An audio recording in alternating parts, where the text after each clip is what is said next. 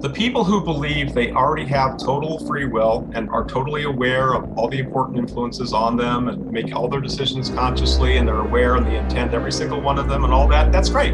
They're entitled to believe that. Those people actually have less free will than people who realize that there are these other things are going on. If you're aware that you could possibly be being manipulated or influenced by these outside things, you can control them. In fact, the whole way to have more free will is to recognize how the system works about those things that you're not aware. And then once you are aware, you can make use of them. You can actually you can turn them to your advantage. That's the whole point that I'm trying to make about free will. The only way we have free will is if we're aware of reality and don't live in some kind of nice land, fantasy land where we believe what we want to believe. That's delusional. That's not free will. That's pretending we have free will like an ostrich sticking in the head in the sand that's not really free will. This is the Way Podcast. The militias needed to have a heads up that I was coming. I personally think that, it, you know, like in chess. So that's how deep the addiction goes. I've been incarcerated most of my life. Having a conversation with Or they've been given no option, either join or die. snipers, and it was a military. J. Cole came and hung out most of the choir session. I'm standing at the studio blast looking out into the studio. If you want to know more about the Way Podcast, go to podcasttheway.com.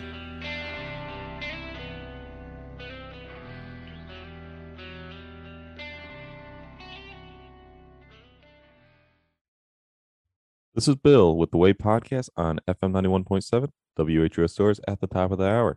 On FM 90.3, South Kingston at the top of the hour. Today, I'll be talking with Professor John A. Bargh.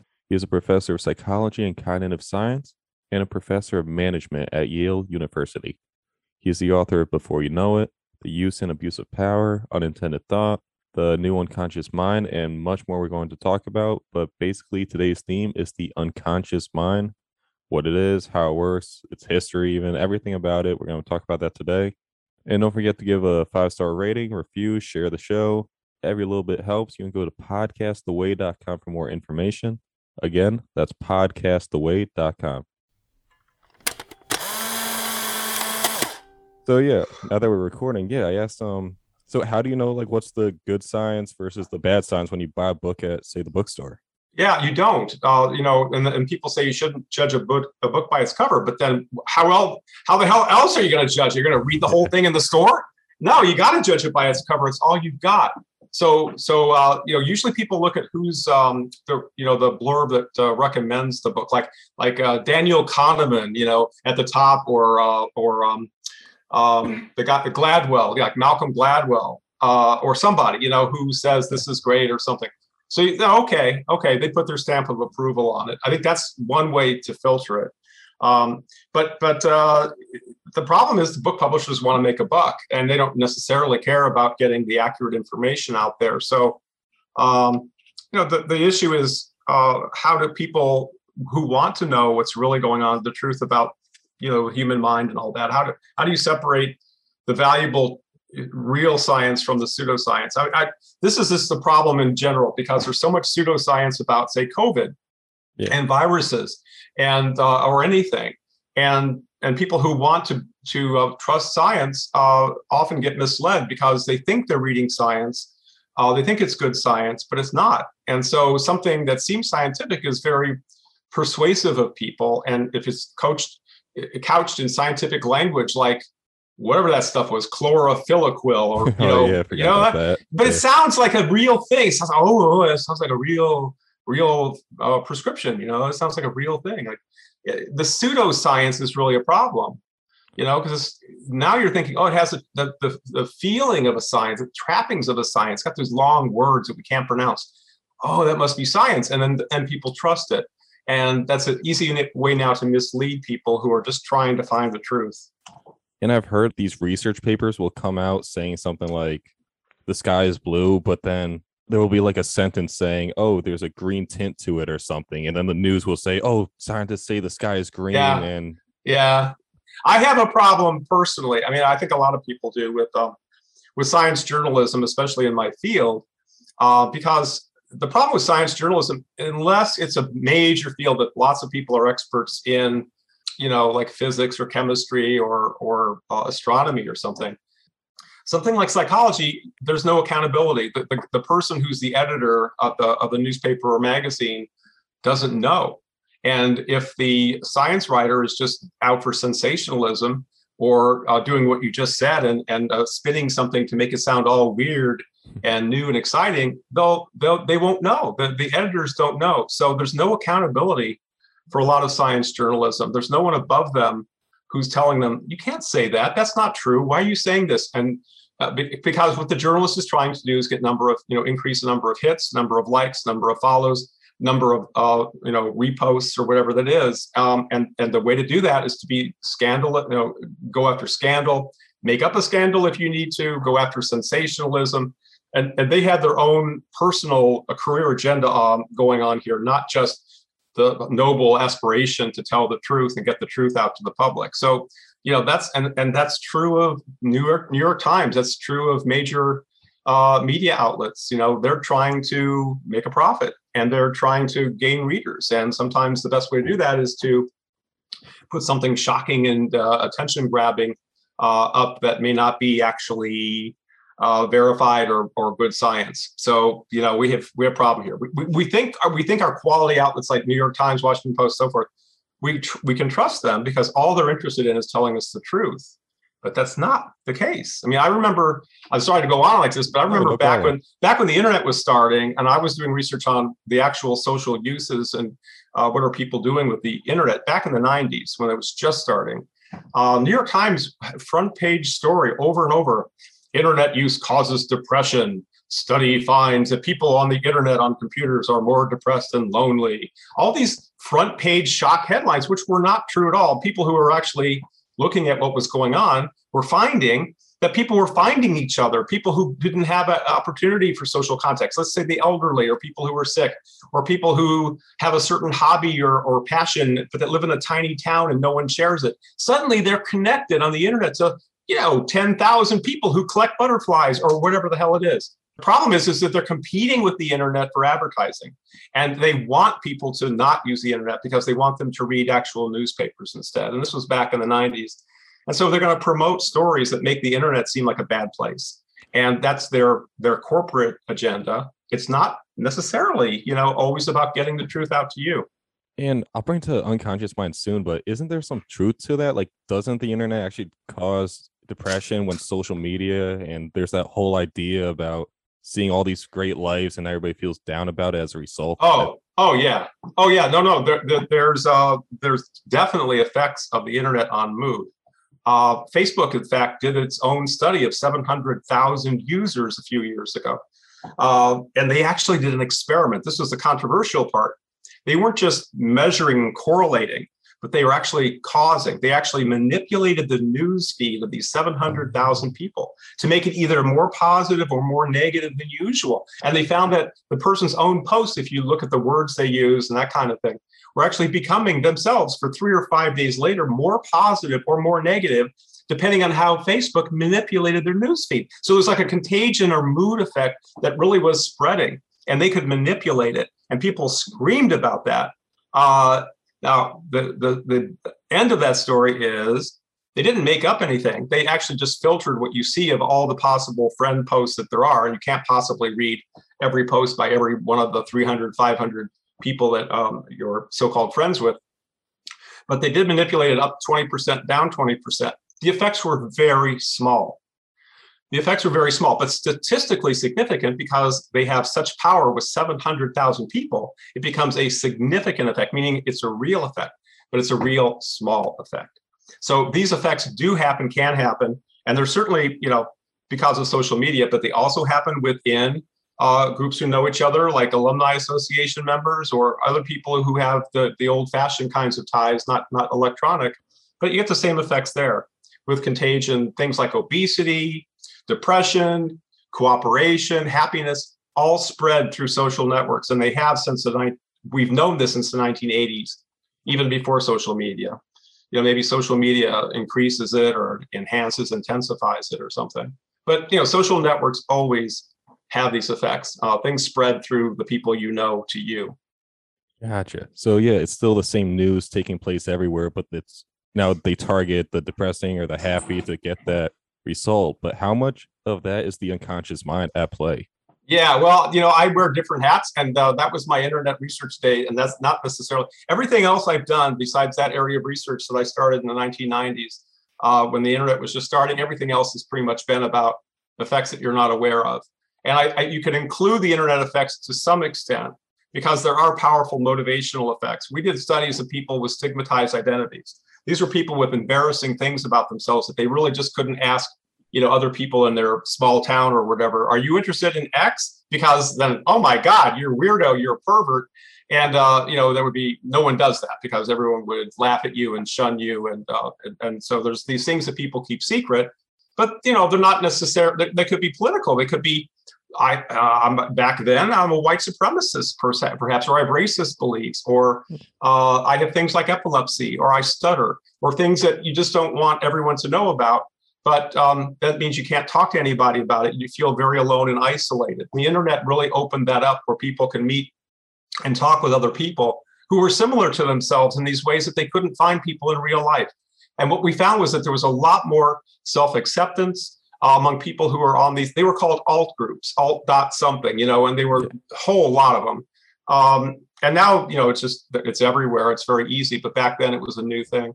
But by finding people who are similar, who shared an interest, who shared a, a, a passion, who shared a weirdness, um, people started accepting themselves. Like, hey, I'm not the only one. You know, I'm. Uh, uh, there are people like me, and they're all saying, "Yeah, this is okay." You know, I, I have a, a good life. I'm a good father, mother, or uh, whatever it is. And you know, you're not you're not alone, and you're not just a, a horrible person because of this. And they support each other. The, the, downside of that was they got so much self acceptance, they started telling their friends and family about these things for the first time. You know, like, hey, uh, hey, honey, guess what? You know, says the 50 year old husband, I'm a neo Nazi, or, you know, something like that. It's like, well, you know, they they told their friends and family, but often it led to breakups. Often it led to uh, estrangement from your kids and breakup of couples because you've been like this your whole life. I've been married to you for 30 years. You never told me you know, that you like to, you know, like to uh, touch uh, uh, lamb's wool or something. What I don't know, something like that. You know, uh, why didn't you? And you know, and or it's worse. And then and then they break up. So it's not always a bed of roses when you come out about things that uh, you've held private your whole life. But they really felt a need to now that they've accepted it in themselves. So the thing about the unconscious influences is there's a lot of motivational influences on us. Our goals uh, that we're that we're currently pursuing have a control over us. They change the way we see and evaluate and prefer things. I mean, there's studies, for example, college students. Um, uh, if you trigger and induce them to have sort of a goal of studying and achievement, I ask them who their best friends are. They basically list their study buddies as their best friends and they rank them. If you induce more of a party, relaxation, fun kind of mindset, suddenly they list their best friends. So they're party, they're party buddies, you know, they're, uh, and uh, they're, they don't realize this influence that what they're doing is it's the goal. They're seeing the world through their goals' eyes. They're seeing the world through their current goals' eyes, and they're evaluating things. You know, if you if you you're thinking about you know uh, being attractive and and uh, attracting a, a, life partner or uh, just a friend or something, you'll be more concerned about your appearance. And with that goal operating, then you say, oh, you know, uh, diet pills and tanning salons aren't that risky. You know, they're not that unhealthy. But when that goal is not active, you see, no way, man, I'm not risking my health uh, for this maybe possible uh, small gain in attractiveness. Um, so your values and your goals and your, your your assessment of risk, which is which is tricky because you know that means people will necessarily possibly do things that they wouldn't do otherwise that are risky things to their health because that's what their goal is right now. They're so interested in, in, in attaining that goal. That's something that you're aware of. You're usually aware of your goals. You're not aware of the power they have over you. You know the power they have temporarily to to change what you do. And, and there's often often long-term consequences. I'll stop there because i could go on forever. What, what, I, I want to say one thing emotions emotions have have strong motivational consequences. When you're angry you really want to tell that person off. And there was a famous case of a kentucky derby uh, winner a few years ago. Uh, california chrome was the horse. This must be 2014 or 15 and and uh, lost the triple crown at the last race on the Belmont at the by a nose or something. He was furious because the horse that won hadn't raced the other two races and was well rested. His horse had to win, had to run the Derby and the and the Preakness too. And he was screaming and mad how unfair this was, and he was just a really bad loser. And on national television, and his wife with one of those stupid, you know, hats they wear at the track, uh, was telling him, you know, Steve, you know, stop it. And he turns around, he lashes out at his wife. And they're an old married couple, and she looks shocked because he's like telling her off, like, "Shut up, you know, this needs saying." Blah blah blah blah blah. And he was a real asshole, and it's because he was angry, and he was just feeling like in the moment, I need I the power, the, the motive to say these things and to to um, you know make sure people realize how unfair the situation is and all that was so powerful it overrode everything else. And then, of course, he calms down and spends the next you know month or two uh, apologizing for it. Um, but we always we often do things in the heat of the moment because that's what the goal and motive is, and it's so powerful, telling us this is the right thing to do. Yes, yes, do that. Tell everybody how unfair it is, and and and then you you know repent at leisure after that. Yeah, there's a lot to respond. So, like first off, I remember uh, talking with Dr. Mia Bloom, whose specialty is like QAnon, and basically, so many families today are breaking apart because of this conspiracy where like people join QAnon, they go down that rabbit hole, and as a result, they see everyone else is not caring about saving the kids because that's like the message behind QAnon: save the kids, save these kidnappings happening, all that stuff. So then they're breaking up with their husbands and their wives because they're like, why don't you care about the kids? Because they don't want to go down that same QAnon rabbit hole. And then the reason we get angry, or there's a bunch of reasons, but like a main reason is because of these goals. Like we get angry when somebody blocks us in in traffic. If you're stuck and you need to get to work, work is your goal, and then you're getting angry because all these people are slowing you down. When the Kentucky Derby, your goal is winning the race, and now you're getting angry because uh, you feel like you were done poorly, like something. I like uh, oh he got the rest those few days. That's a reason to get angry. Shouldn't be a you got to control your emotions. but so yeah, absolutely. Yeah, you, you, hit on something really important, and it's really overlooked. Uh, I am writing another book, and and that this is a, a, a, feature of that part, which is just in daily life we don't realize how how our just even small little you know not that even important goals. Like I'm trying to um, uh, get something uh, printed out in the printer and it won't print. Now you could you could take an hour or two. I have the time. It's not that urgent, but but just the blockage of any goal at all makes you angry and frustrated, and you and then and you tend to lash out like it's the most important thing. Like let's say my daughter's having a, a friend over um, in that room where the printer is, but I can't get to the printer, and I feel all frustrated and, and blocked, and and and and liable to be sort of crabby at her for even being in that room and blocking and, and you take out these little frustrations. You know, if, if I'm doing this, uh, uh, we're talking right now, let's say we have a five minute break, or I'm teaching a class, we have a five minute break, and I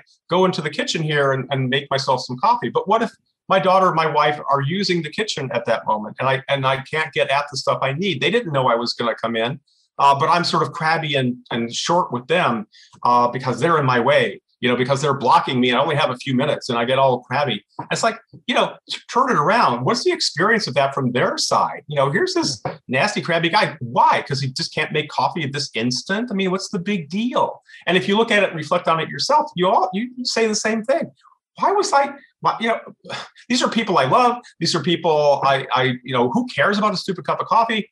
Uh, but when the goal is operating, it's like you know, I don't know if you remember this movie, Lord of the Rings, uh, but uh, or the story of Lord of the Rings. But there's a scene I love that it epitomizes this, where old, friendly, wonderful Uncle Bilbo, Bilbo Baggins, uh, and Frodo is there, and Frodo's got the ring, and Frodo uh, he shows Bilbo the ring. Bilbo wants the ring. It's like an addiction, right? This is the thing, and and Bilbo's face when Frodo says no, he can't uh, touch it or can't take it changes into this monster face ah, and scares Frodo.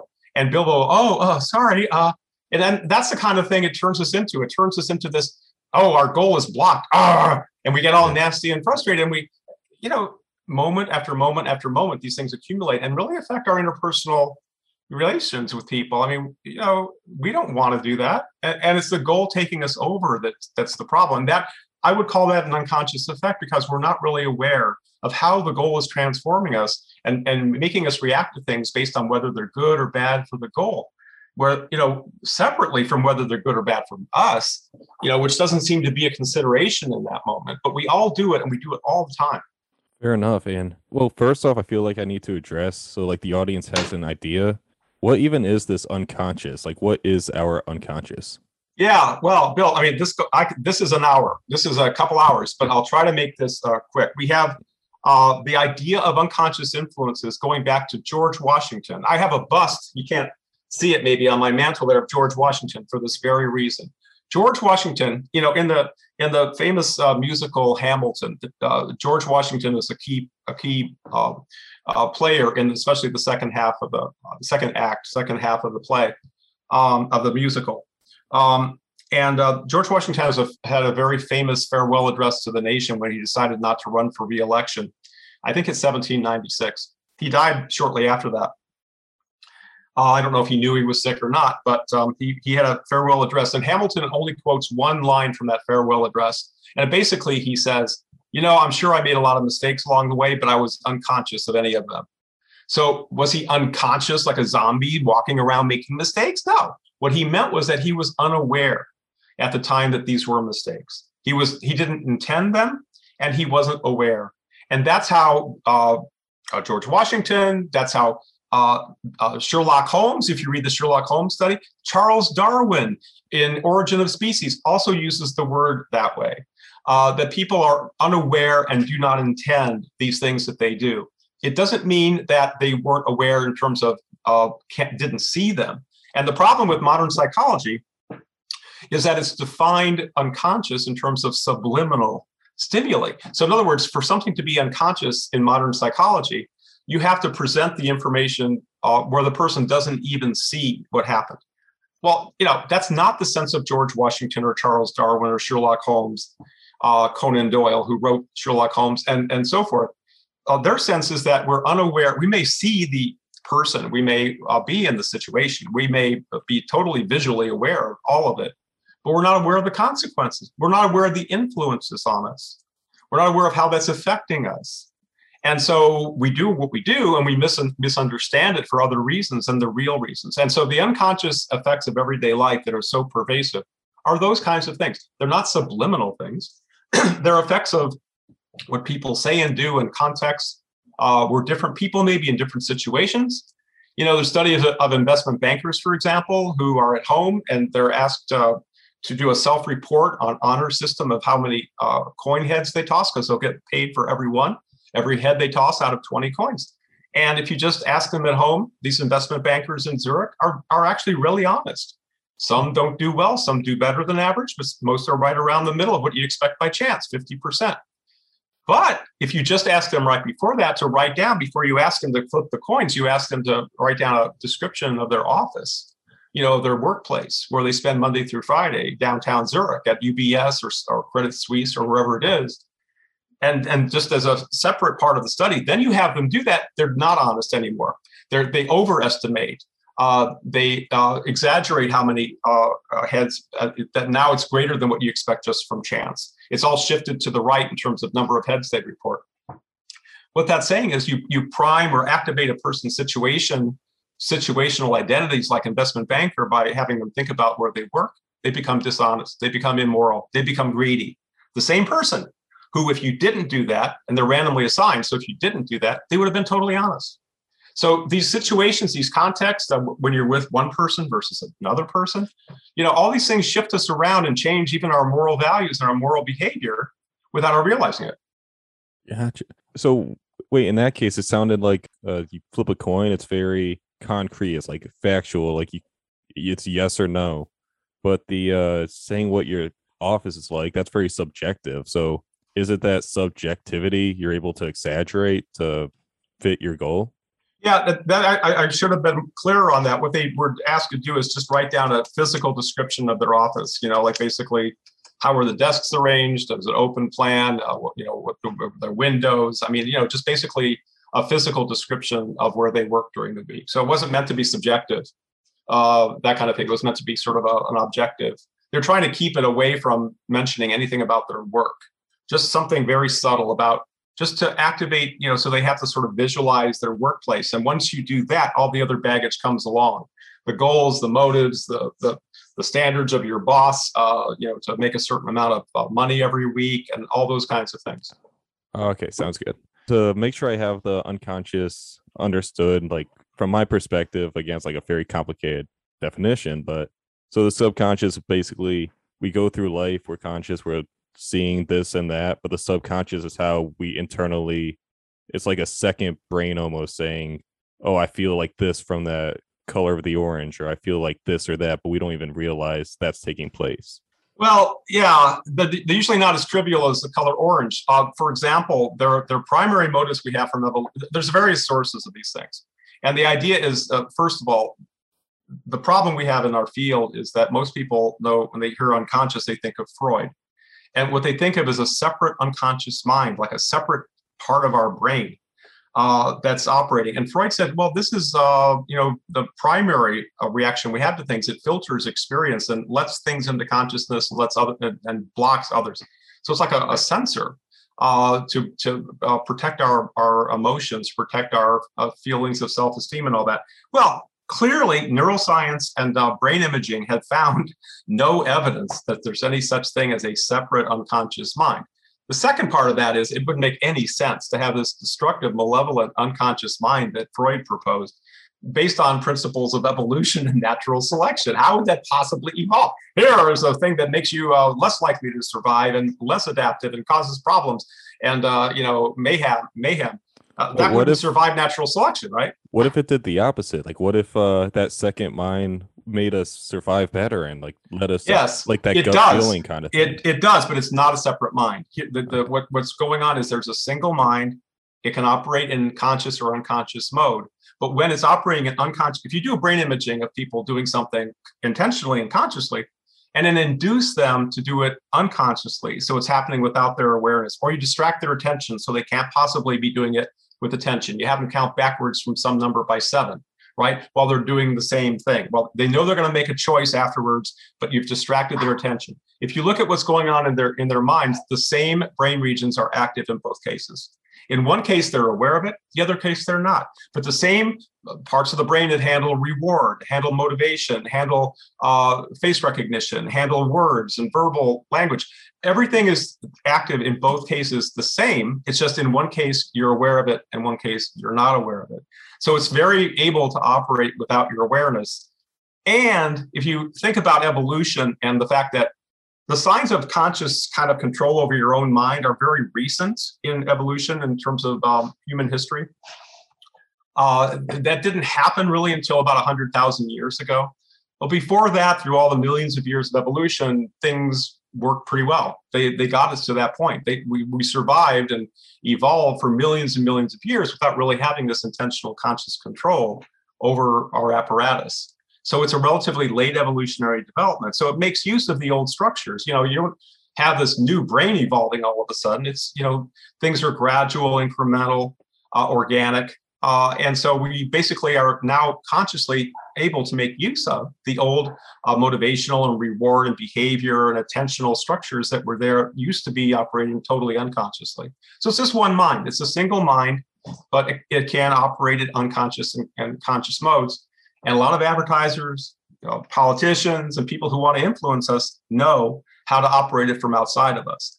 And so, you know, what a lot of us are trying to do is tell everybody else this is how it works. This is a user's manual. This is how they're manipulating you. Politicians make you feel afraid, makes you more conservative. Politicians make you feel safer, it makes you more liberal, and so forth. Advertisers and so eh, they know this stuff. They're not going to tell us because they want to keep manipulating us for their own ends, for their own purposes. You ever see that TED talk? It's like one of the top 10 all time, but it's called Start with the Why. Uh, who who was the person who did that? Simon Sinek. Oh no. Okay, so um basically start with the why. It's like one of the top 10 TED Talks, but then later on I found out it has a lot of criticism and some people don't actually believe like what he said or I guess he's not fully accurate, but the idea is that when making decisions, like companies will use it or politicians, like you said, it's gonna be hard to explain it properly, but the idea is to start with the why, like as in facts don't alter people's perceptions, or you can throw as many facts as somebody as you want, but the emotion is the main driving factor on who people vote for or how people go about their life. Well, I, I just going by the title, since I haven't seen it, um, I actually don't pay too much attention to TED Talks, but um, you know, they are very influential and they're very, in lots of cases, really, really neat and helpful, especially in areas I, I you know, like physics or history or something. I just love learning new things.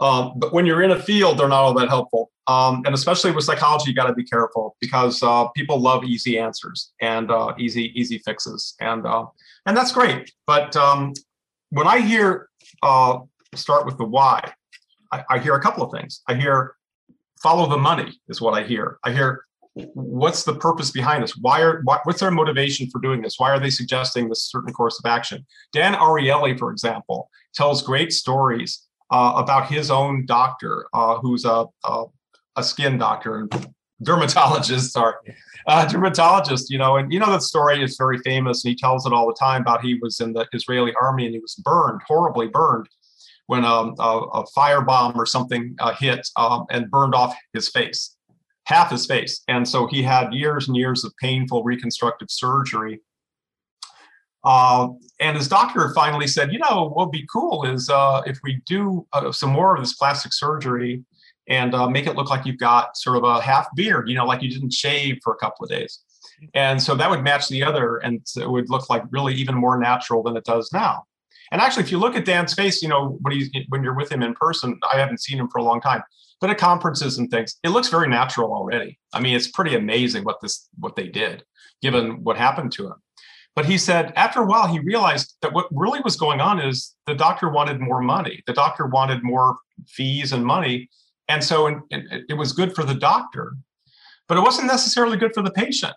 But the doctor somehow, because his goal of making the money and, and having even more fees or something for this additional unnecessary surgery, was telling him it was a good thing, then he also was saying, oh, it was a good thing and thinking it was a good thing for Dan.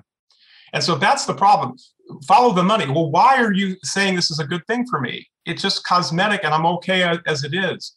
Well, you know, the real reason is because the doctor makes more money here. So if you follow the money, you, you follow what the person has to gain from the advice or from whatever it is, then often you find out there is a motive operating there. They may not realize it.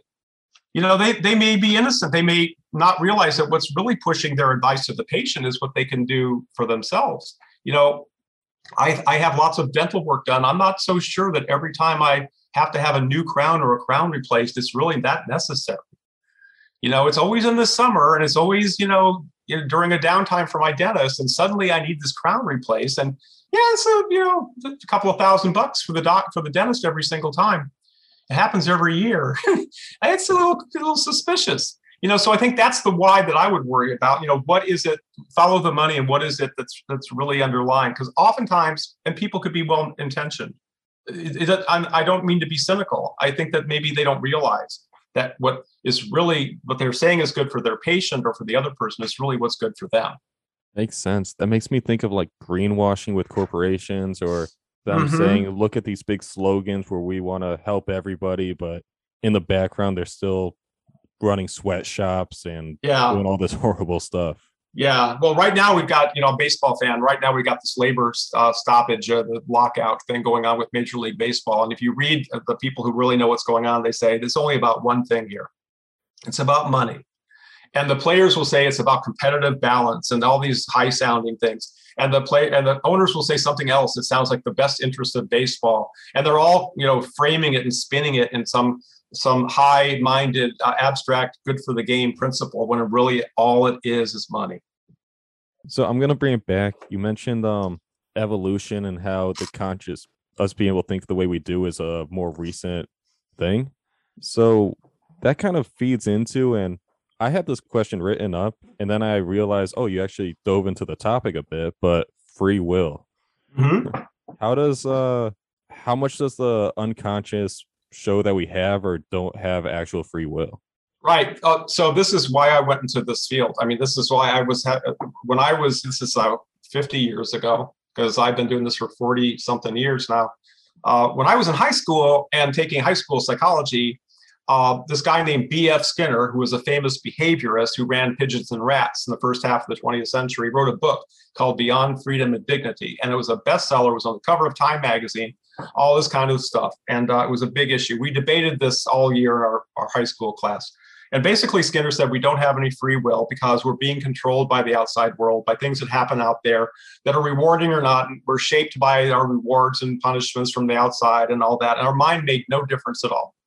Well, around that same time in psychology, uh, and uh, as well as a lot of other revolutions that were happening in the 1960s, we had a cognitive revolution in psychology where people said enough with this, telling us that the, the, our minds made no difference. And, and actually, the behaviorists and Skinner for, forbade anyone from even studying consciousness or studying the mind or memory or anything. It's ridiculous. Uh, it put us back 50 years as a field. But people said, enough, we're going to start doing this and we're going to study consciousness and memory and attention and, and reasoning and judgment and all these things that Skinner told us for so long we couldn't do. And it was the cognitive revolution. That's when I started psychology. I was a student in the 1970s and actually high school, college, and grad school, all the 1970s. And this was during the when the cognitive revolution was happening. So we only have now 40 years of science on this. Uh, we don't have 150, we don't have a thousand years of science. We only have the last 40 years, thanks to Skinner. And what the science has basically shown on this question of free will, this is what I wanted to study, is that a lot of stuff doesn't require the conscious mind to make intentions and to, to guide things 24 7, as people always said. That the, the cognitive revolution came said, when it's like a pendulum swang from no, the Skinner saying the mind didn't matter at all to the, the cognitive psychology people saying it mattered for everything, that your conscious mind made every choice, governed every decision, directed attention, was always operating, uh, unless you were asleep, maybe, uh, 24 7. And, you know, we didn't have any evidence. So I wanted to see what the answer was, was, was actual studies. And the answer is in between. There's a whole lot of stuff that is influencing us from the outside the, the office environment of the investment bankers triggers motives and goals to make them immoral and make them greedy. That's a that's an outside like Skinner type thing. But it works by activating what's in their mind. So their mind matters too.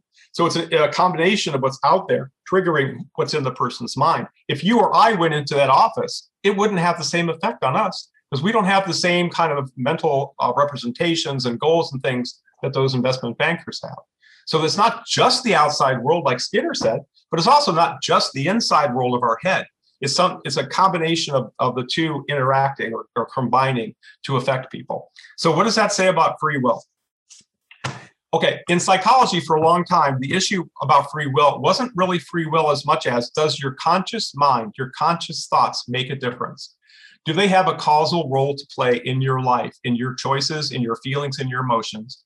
Absolutely yes. If that's the question, does your conscious mind, conscious thoughts, and all that matter and change things? Absolutely.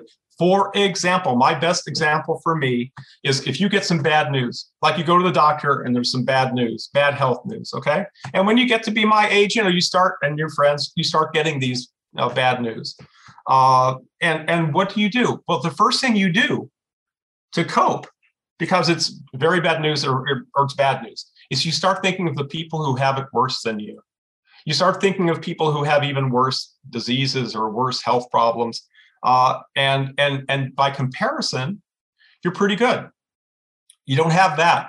You're not as far along and so forth. To give yourself some optimism and hope and feel better about the bad news to cope with it so you don't feel so horrible and depressed and everything else. You compare yourself. That's a totally conscious activity it's called downward so downward comparison. You basically we do it all the time. We regulate our emotions by thinking of of oh well maybe today's not so good, but the weekend's going to be great.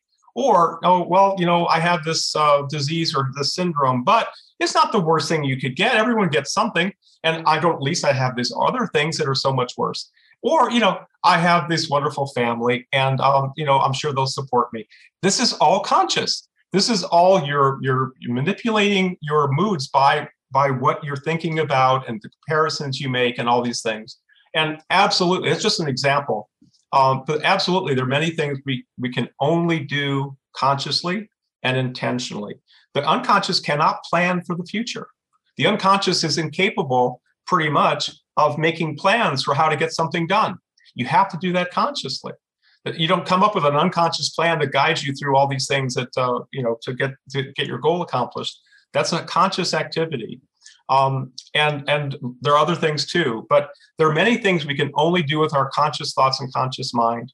And as psychology has always defined free will basically in terms of that question. Uh, behaviorists said the conscious mind didn't matter at all, so we didn't have free will. But what we found is clearly, clearly, the conscious mind matters a lot. And if you define it that way, then we do have free will. Okay. You brought up a good point because I always look as how much of the brain is just the chemical reactions. People say some people with depression or anxiety or whatever is just a lack of this chemical or too much, or how much of is our life is just the chemicals going off, making us feel a certain way. But yeah, if you consciously maybe I know your research is talking about like drinking a warm tea or drink warm coffee, or if you give that mindset you just mentioned, like you can actually alter your emotion that goes the other way around too.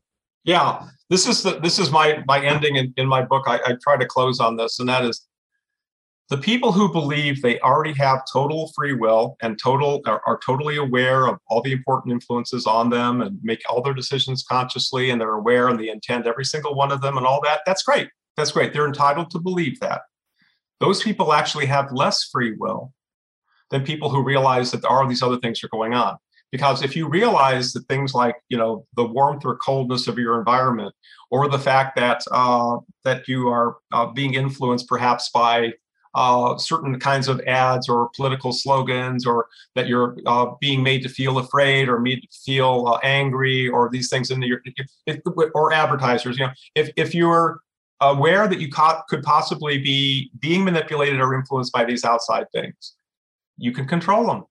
In fact, the whole way to have more free will is to recognize how the th- how the system works that, uh, about those things that you're not aware. And then once you are aware, you can make use of them. You can actually you can turn them to your advantage. Um, that's what I try to do at the end of the book is give a lot of life hacks. Like, look, if you knew this, for example, there's contagion effects, like we, like you started with today, uh, uh, of other people's behavior, other people's moods on us. Well, it works the other way too. That you know, there are books out saying that you have more influence than you think. And Vanessa Bohns at Cornell, it's just a new book of hers, and Robert Cialdini, you know, very famous in the area of persuasion uh, uh, uh, also has said you have more power over other people and what they choose and, and all that than you think you do. Why? Because your behavior, your moods, your your face, your affect, your decisions, and all that is a model for them. It affects them and it spreads out. It's like a ripple effect in a pond. So actually, we have more influence on others if we wanted to use it for good. Hold the door for people coming into a building, or being saying something nice to somebody about you know their coat.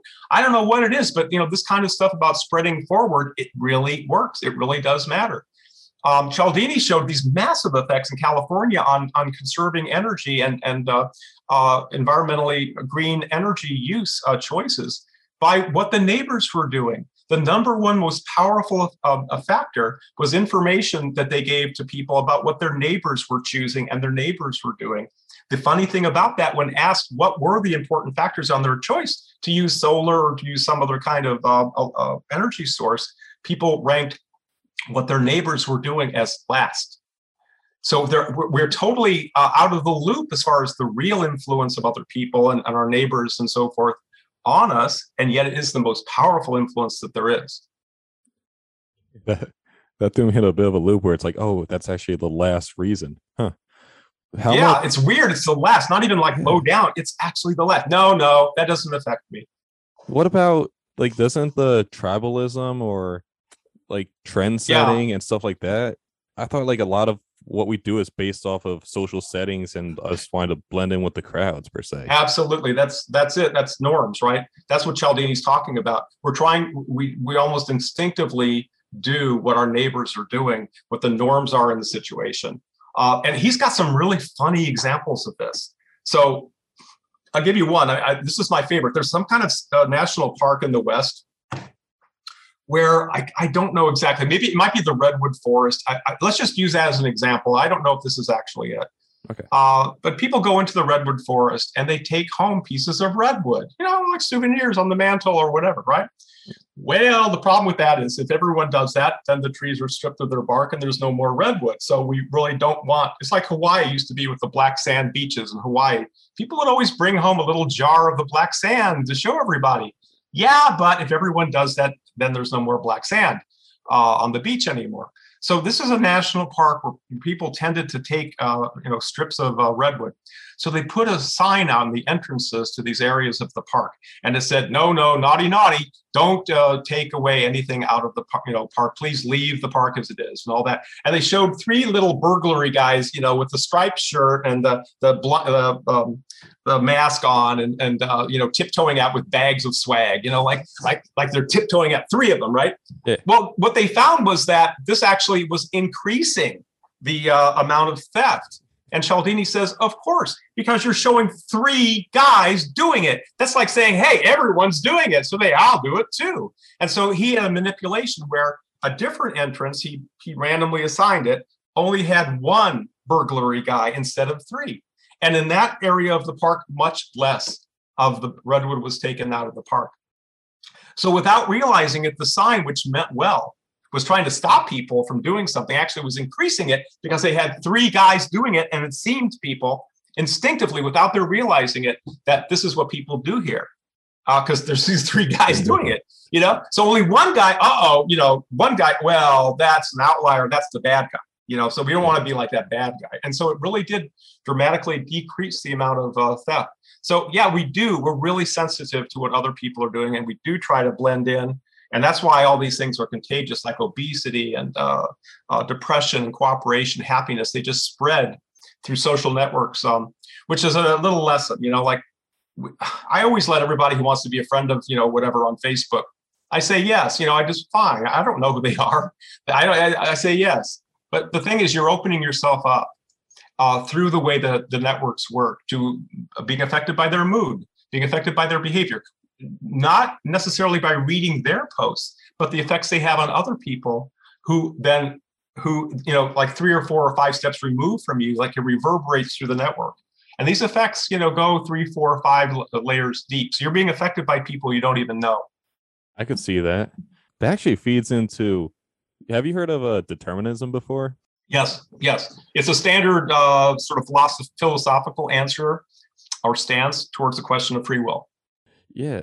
So, I mean, you can correct this. I'm going to say for the audience, but determinism idea is that it's sort of like physics. You throw a baseball. If you do the math, you know exactly where that baseball is going to end up and how it's going to land because of the gravity, the wind, the force you threw it with, the friction. And we could see as that, but basically, life and everything and the way we react, what we say, and everything else is this crazy complex equation where we don't really have free will. We're just feeling away and we think away and everything just as a result of these ripple effects that like in a way the end of the universe is already determined from the beginning. Mm-hmm. Yeah, sure. I mean, that's possible. That's possible. I mean, you know, the person who answered this question the best is Richard Dawkins, um, because he wrote The Selfish Gene again almost 50 years ago, and he was really criticized for such a depressing view of the world that really we are just meat machines and we, we're being run by our genes so that they can get into the next generation. And we don't even matter. We're just vehicles for the genes to uh, reproduce and get into the next generation. And uh, and he said, well, people really criticized him because this was such a depressing, horrible uh, view of existence. Um, and he said, you know, look, I mean, we live our life in our own time frame um, we live our life uh, in our in terms of our internal experiences and our emotions. And and, and we feel good when we're doing good and we're, we have our friends and family around us and all these things. And and and uh, this is this is actual this is actual valid data. Your feelings are real. Your happiness is real. Your satisfactions are real. Your pride in your kids that's all real. That's all real things that you're feeling and has a real cause. Now you want to say that's even ultimately caused by something else well, then you can might as well just take the long view and say, you know, look at the long view of the history of, uh, of, of, of, the universe since the Big Bang and play it fast forward. We're, we're on there for like one, one millisecond. I mean, maybe less than one millisecond. But that's it. And and in the bigger scheme of things, you know, going a 10 billion years into the future, yeah, I'm, you know, maybe we're all all the Earth and everything is no longer there. The sun is supernova and it's all fried. So you know, so the ultimate ultimate destiny of all of us is dust floating around uh, the universe. You know, okay, you can look at it that way, but you know, Hey. as far as I'm concerned, I'm not going to be around to care. And I, I'm I'm here now, and in, in, this time frame that we're in, which is not the astral astronomical or anything else. Um, sure, you can look at things at that level, but you know, why? yeah. why? Why waste your time? I mean, sure, that that's all possible, but that doesn't really answer the question. I, I don't think the question about free will, I think that matters to people, isn't ultimate determinism or reductionism. It, it, it's it's whether my choices, my mind, my feelings, my my reasoning, my goals, my all those things matter and and change what I do, or do they not change what I do? Certainly, those are also caused. I have the goals and motives I do because of evolution, because of uh, my genetic programming, also because of my early experience, which, by the way, is another big source of unconscious influences the rest of your life. Uh, because we're totally unaware of, we have no memories for our first three or four years of life, very little, certainly not at the first six months or year, year and a half, barely any. And yet, those really formative years, you know, those really formative experiences in the early years shape us the rest of our life. People, uh, you know, who had a, a, very attached, uh, caring, uh, warm uh, parents when they were one years of age. You know, have fewer breakups of relationships in their 20s, more friends, they earn more money, they are less likely to get divorced in their 20s, 30s, 40s. I mean, it predicts everything. What predicts a lot of things. Uh, but this is at one year. So, but do we have any memory for that? Do we have any memory for how we were treated by our parents when we were one year old or two years old? You know um, we don't. And yet it's in there and even though we're not aware of it that's why it's unconscious you know it has this great this great influence on us. Even politics you know the the the, the four year old who's more fearful at a, a loud noisy sound a startle has more conservative political attitudes in their 20s so there's things about safety survival things like that that matter early on that shape us the rest of our life. We're not aware of it at all. So you know uh, that's that's the whole point that I'm trying to make about free will. The only way we have uh, free will is if we're aware of reality and don't live in some kind of nice land, fantasy land where we we believe what we want to believe because that's nicer to believe it. You know, that's delusional. That's not that's not free will. That's pretending we have free will, like an ostrich sticking in the head in the sand. That's not really free will. Gotcha. Into that free will determinism part, I want to say too is like the conscious and the unconscious is, is the same mind is it possible that there's a way that the unconscious is really like the mind and we just think we're the conscious mind? Yeah spinoza you know the philosopher said that. He said uh, we are like stones that fly. If someone throws a stone it flies through the air and we think we're flying of our own free will you know? And uh, we're the stone that think oh i'm, I'm a super stone. I fly through the air. Look at me go. And it's really because spinoza threw you but it's like no no. You know or the line you know that uh, uh, uh, uh someone uh, is really wealthy and they they're they were born on third base, but they think they hit a triple, which is what Michigan's football coach said about Ohio State's football coach about two weeks ago. So that kind of thing. Um, yeah, now I've totally lost my train of thought. now I'm thinking about the Michigan Ohio State game, you know. So uh, yeah, now I've totally lost what the question was. Sorry. Oh, it's all good. Yeah, is it possible that the unconscious mind is the one that controls the conscious mind? Yeah so he, so here's the thing. Think about this logically just just logically and that is conscious thoughts have to come from somewhere.